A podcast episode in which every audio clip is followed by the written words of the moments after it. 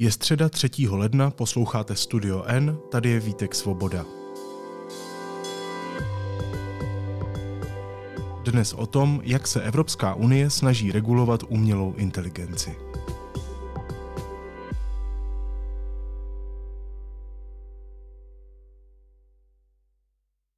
Now, the European Union has agreed on legislation to govern the use of artificial intelligence. The deal includes limits on facial recognition technology and restrictions on using AI to manipulate human behavior. The EU says the future legal framework for AI. Přestože by se z některých zpráv mohlo zdát, že Evropský AI Act, první právní norma na světě, která široce a obecně reguluje umělou inteligenci, je víceméně hotov, ve skutečnosti nevíme, kolik překážek je třeba ještě zdolat a jak bude vypadat definitivní znění. Na čem se v Evropské unii nedokážeme dohodnout a jak umělou inteligenci regulují v Číně nebo v USA. Hostem podcastu je vědecký redaktor deníku N Petr Koupský. Petře, ahoj, vítej. Ahoj Vítku. Evropští představitelé začali projednávat eh, regulaci umělé inteligence v roce 2021. Eh, měla to být poměrně jednoduchá a nekontroverzní právní norma na úrovni evropského nařízení. Pak se ale stalo to, že se objevil chat GPT a podobné systémy. To změnilo i přístup europoslanců a ostatních zainteresovaných politiků. Jednání se protáhla a eh, dosud nejsou hotova. Jednací maraton v prosinci 2023, kdy se jednalo 36 hodin bez přestávek, výsledek eh, nepřinesl definitivní výsledek, jenom provizorní dohodu. Vypadalo to jednoznačně, pak se to zkomplikovalo. V jaké fázi je tedy ta dohoda teď? Je to takzvaná politická dohoda. Já bych nerad eh, tady působil dojmem znalce evropského legislativního procesu, to v žádném případě nejsem. Ale rozumím tomu tak, že je to eh, neformální dohoda mezi třemi rozhodujícími evropskými orgány, to je Evropskou komisí, Europarlamentem a Radou Evropské unie.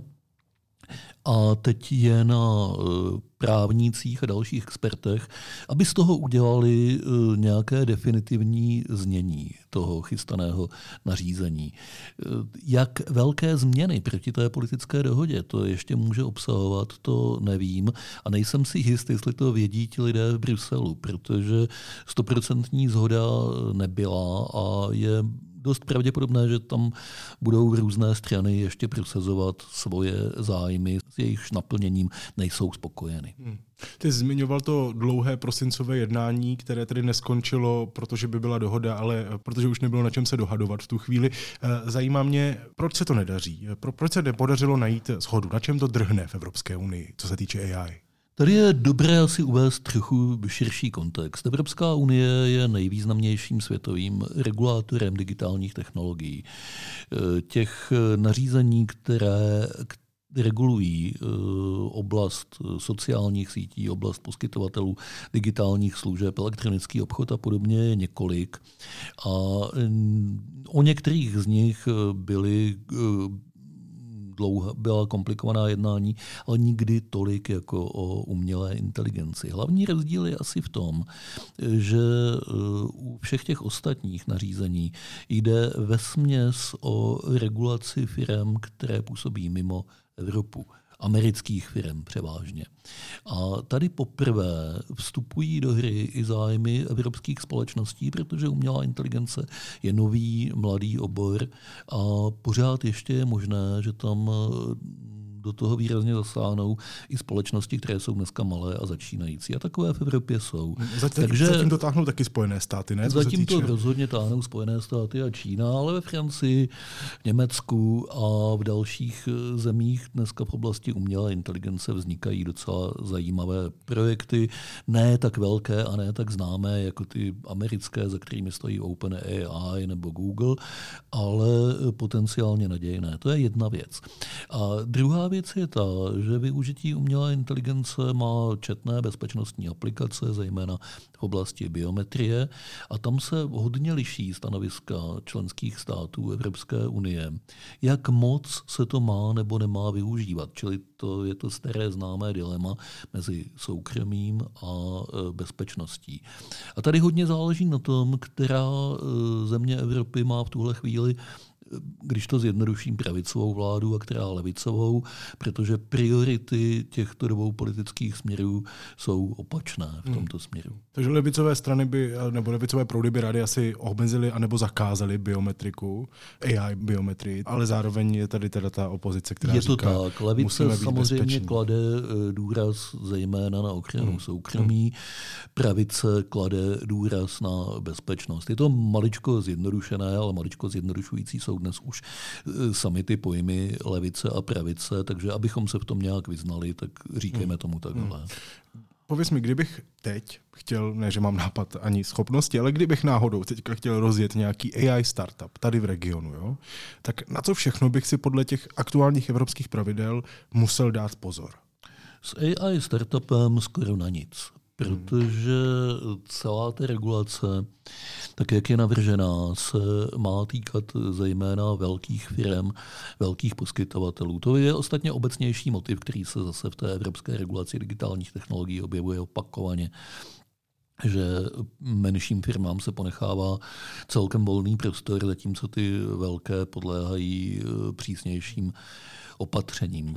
Každopádně bys ale nemohl používat ve svém projektu umělou inteligenci v těch oblastech, kde je to výslovně zakázáno, nebo kde to bude výslovně zakázáno. Hmm. Já jsem začal už mluvit v přítomném čase, ale to není eh, správně. Řekli jsme si, že ta dohoda není definitivní a i kdyby byla, tak účinnosti nabude tak v nejlepším případě za rok. Takže až bude, a ona bude, tak eh, rozhodně nebude eh, povoleno používat umělou inteligenci inteligenci, pro nějakou podprahovou manipulaci s lidmi, pro zneužívání jejich slabostí, pro profilování na základě e, rasy, sexuální orientace, e, náboženské orientace a e, podobně.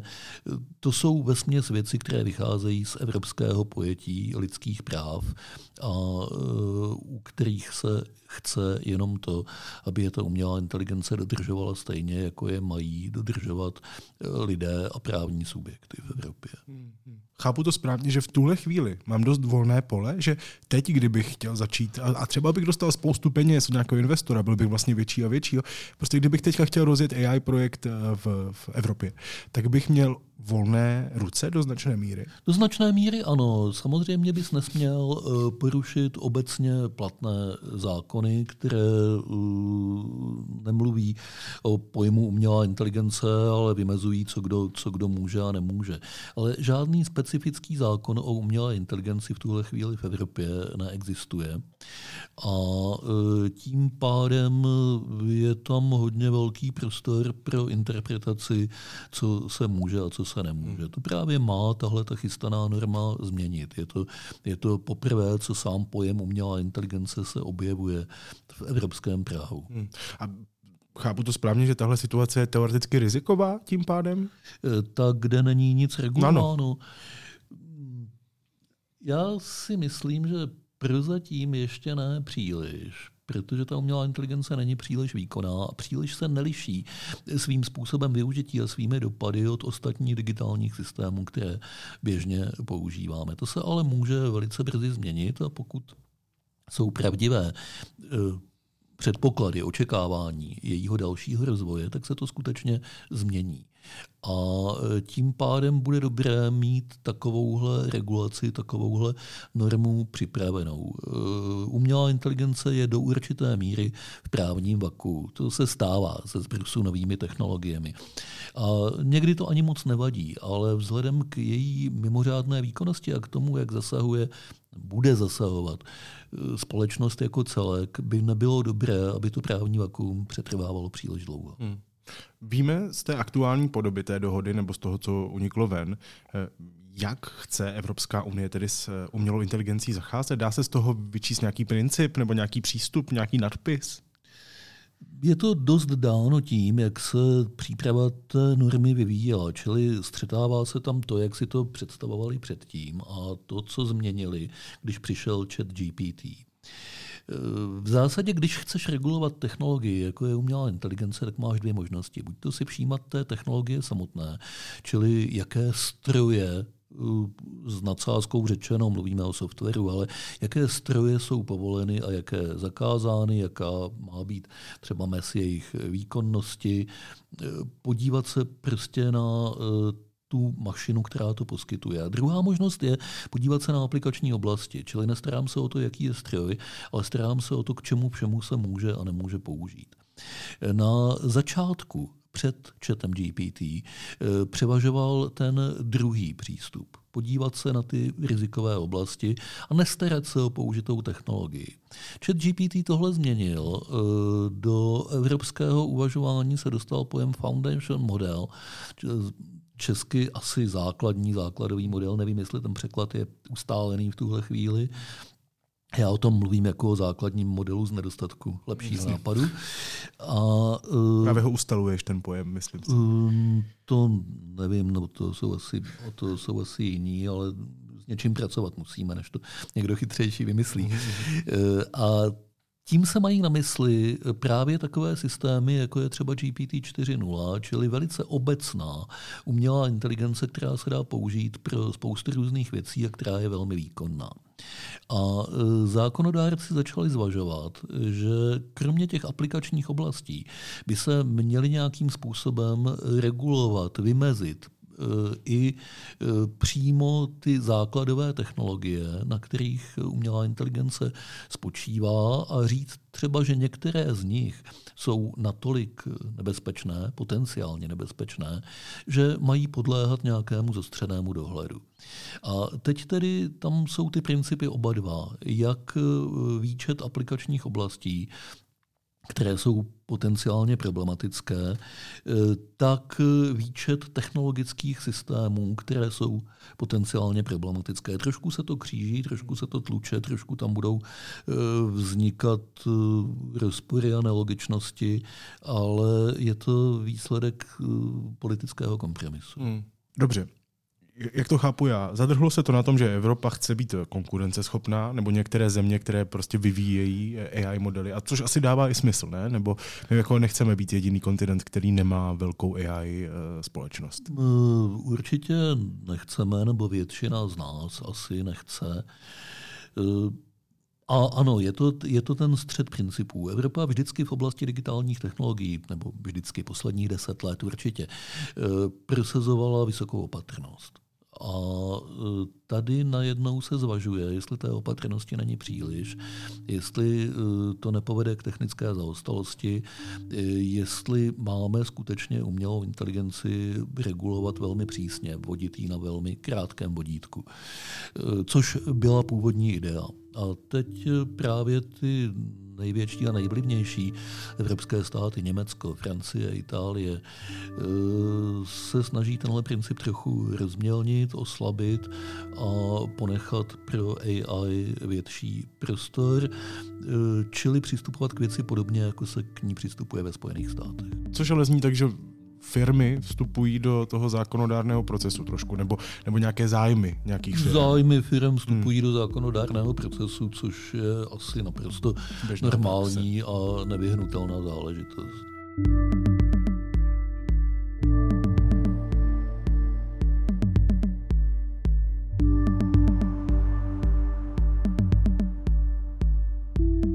Jedna věc je tedy ta konkurenceschopnost a druhá věc, a to je podle mě něco, na co bychom se měli více soustředit, myslím jako my lidé, a to je ta AI biometrie, nebo já to znám, nebo biometrika, já to znám jako biometrics, tak AI...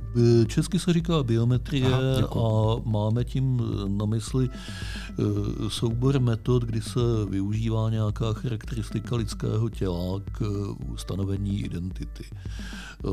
Banální příklad biometrie je otisk prstu. Dávno používaný. Velká část biometrických metod nemá s umělou inteligencí vůbec nic společného. Ono, když se na tebe podívám na ulici a poznám tě po obličeji, tak je to vlastně taky biometrická metoda. Umělá inteligence do toho vstupuje tam, kde se uh, automatizuje například to rozpoznávání obličejů tak, uh, že uh, se výrazně posilují schopnosti počítačů poznat, kdo je kdo. To má spoustu bezpečnostních aplikací. Představ si eh, policisty, kteří na kameře sledují lidé, lidi přecházející po ulici a nad, každý, nad každou hlavou je tam obláček se jménem a s odkazem třeba na výpis z trestního rejstříku. A eh, tohle je dneska už technicky možné, ne dokonale, ale zhruba je to technicky možné a je to velice silný nástroj, který eh, mění asi eh, pojetí eh, soukromí, občanských svobod a podobně dokud taková technická možnost neexistovala, tak nebylo potřeba o ní přemýšlet a zakazovat ji. Teď existuje a stojí samozřejmě za úvahu, zda ji, jak ji regulovat, jestli ji povolit neomezeně, nebo jestli ji úplně zakázat, nebo jestli zvolit e, nějaký kompromisní přístup. Protože e, z bezpečnostního hlediska je to pochopitelně neobyčejně lákavé mít takovouhle možnost a bezpečnost by to zvýšilo. Z hlediska ochrany soukromí je to strašlivé. Hmm zase nepochybně a velice by toto soukromí ohrozilo. A co společnost, demokratická společnost v tomhle směru vlastně chce, to je politická otázka. To je otázka politické dohody, vyjednávání politických stran, vůle voličů a tak dále a tak dále. A do toho se promítají vedle toho e, zájmy biznesu, velkých peněz, které se v tom točí taky a z toho všeho vzniká uh, pořádný zmatek. Hmm. Říkáš, co chce společnost, je politická otázka. Co chceš ty?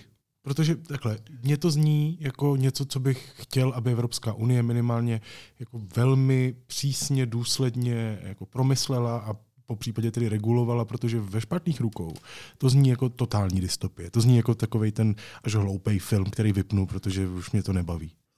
Jo, je to, je to tak, je to, je to, je to Bčkový film. Hmm. Je to Bčkový film a mně se zdá, že poslední dobou stále častěji žijeme v Bčkovém filmu.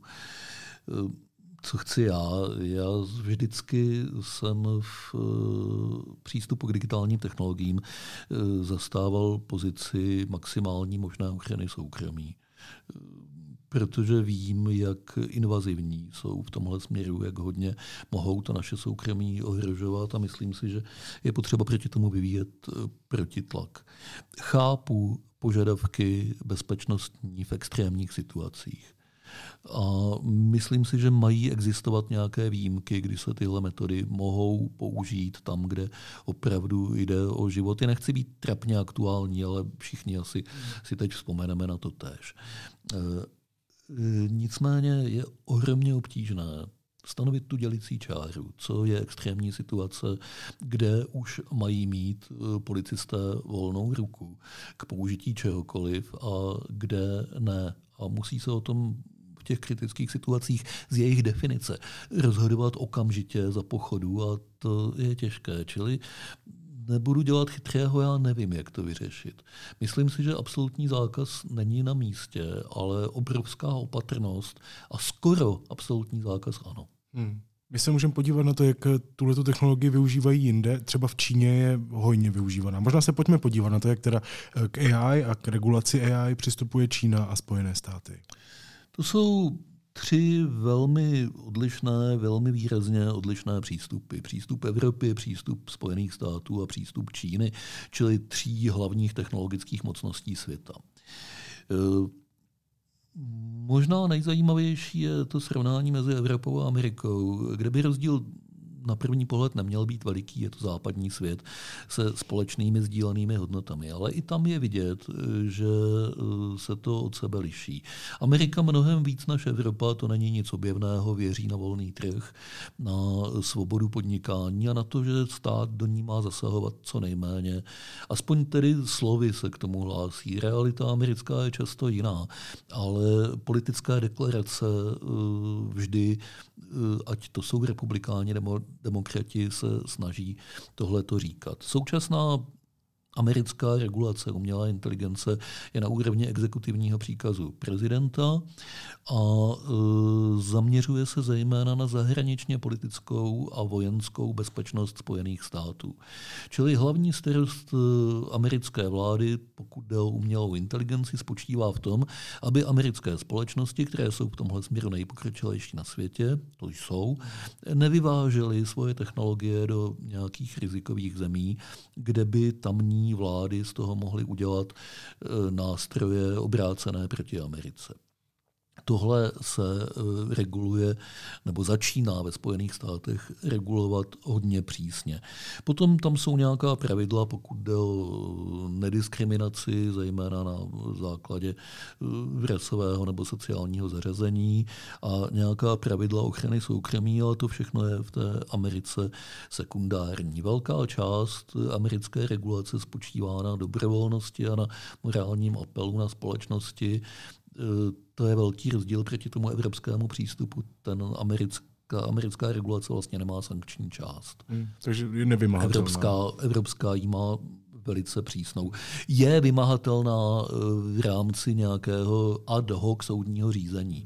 Takhle se to v Americe dělá v podobných případech, ale to není to též, eh, není to tak přímočaré, jednoduché a nevíš dopředu vlastně, eh, když něco provedeš, tak co se ti za to stane. V Evropě to víš. Hmm. No, čili to je rozdíl mezi Evropou a Spojenými státy. Pokud jde o Čínu, tam je to zajímavé, protože Čína v zásadě, i když to neříká explicitně, tak taky věří na volný trh, možná ještě víc než Amerika. A tam se reguluje umělá inteligence v rozlišení, jestli to jsou systémy pro uh, spotřebitele, pro koncového zákazníka, pro běžného člověka, anebo pro firmy. Ty firmní systémy v zásadě nepodléhají vůbec žádné regulaci. Tam se může cokoliv a čínské firmy a čínské subjekty, výzkumná zařízení, jsou povzbuzovány k tomu, aby eh, byly v tomhle směru co nejlepší, nejvýkonnější, aby dosahovali co nejlepších výsledků. Pokud jde o regulaci systémů pro občany, tam základním požadavkem je, aby AI systémy poskytovaly výstupy v souladu s hodnotami socialismu, jestli hmm. to je asi volný překlad, hmm. ale zhruba nějak takhle to tam říkají, čili ideologická cenzura. A nad rámec té ideologické cenzury žádná další regulace, čili ochrana soukromí, nic, e, zákaz diskriminace, nic. Tohle není prostě e, starost čínských zákonodárců a e, čínské vlády. Takže tady máme tři velice odlišné pohledy, které se netýkají podle mě jenom umělé inteligence. To jsou tři pohledy na svět, které jsou stále výrazněji vidět, jak se od sebe liší. Hmm. A v té Číně navíc, pokud bychom jako klíčovou část té dohody brali teda tu AI biometrii, tak v Číně tam už se docela rozhodli, ne? Jak s tím letím naložit? V Číně eh, mají systém sociálního skóre, který eh, určuje když to trošku zjednoduším, jak moc je který člověk hodnotný, jak, jak eh, cnostně si počíná a co na základě té jeho hodnoty a zásluh se mu má a nemá povolit, jestli třeba si smí koupit lístek na vlak ale e, není to tak silně rozšířeno, jak my si tady někdy představujeme, zejména proto, že nasadit takovýhle systém v masovém měřítku je i na současnou pokročilou Čínu e, velký úkol. A myslím si, že e, ani pokud jde o nějakou vůli to udělat, tak tam nejsou úplně jednotní. Čína je politicky složitá záležitost. Není to diktatura jednoho muže, tak jak o ní někdy mluvíme. Je to propletenec z nejrůznějších zájmů, které mezi sebou eh, bojují a ten systém sociálního skóre je jednou z věcí, o které se tam vede spor. Hmm. Ale rozhodně ano, k té eh, dystopii ve stylu velkého bratra má Čína nakročeno. A zároveň to je něco, proti čemu ta evropská dohoda vyloženě jde. Ne, je tam, je tam vyloženě napsáno zatím tedy, že něco takového tady nechceme ve smyslu toho kreditového Je to systému. velmi pravděpodobně inspirováno tím čínským systémem, to, co je v evropské regulaci napsáno a je tam výslovně napsáno, že takovýhle systém je nezákonný a nepřípustný. Hmm. Je začátek roku 2024 a já sedím s tebou ve studiu, tak já se tě prostě musím zeptat. Ta generativní umělá inteligence vypadá jako ten veliký technologický skok, o kterém se dlouho mluvilo. Celý minulý rok už, už jsme tohle řešili. A teď jsme tady na začátku roku nového. Bude rok 2024 v nějakém ohledu ještě víc rokem AI podle tebe? Podle mě bude rokem AI ve stejné míře, jako byl ten loňský. Loni to byl pořád ještě trošku šok, překvapení, teď už asi se z toho stává takový zaběhnutý pojem, což znamená, že přestaneme dávat pozor.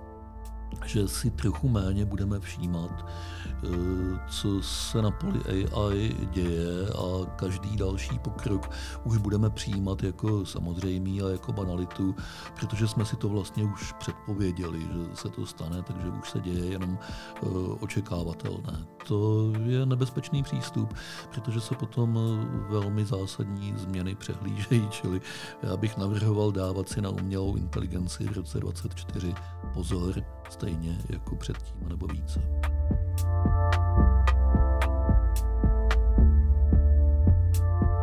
Vědecký redaktor deníku N. Petr Koupsky byl hostem Studia N. Petře, moc ti děkuji, měj se hezky, ahoj. Děkuji za pozvání, Vítku.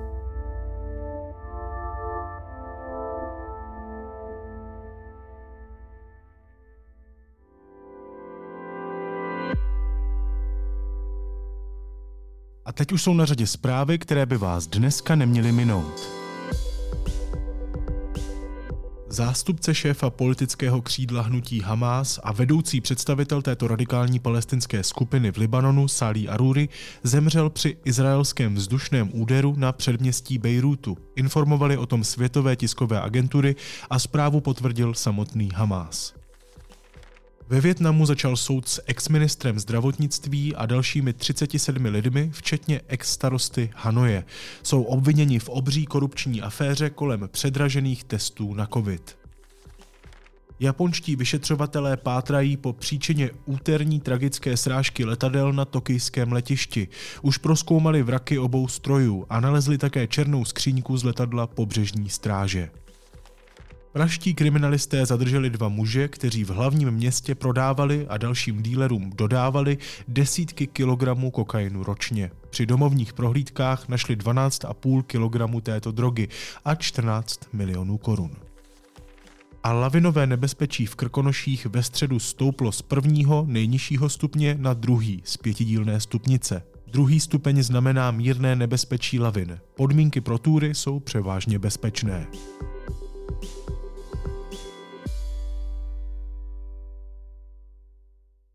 A na závěr ještě něco, co mě zaujalo a možná by mohlo i vás.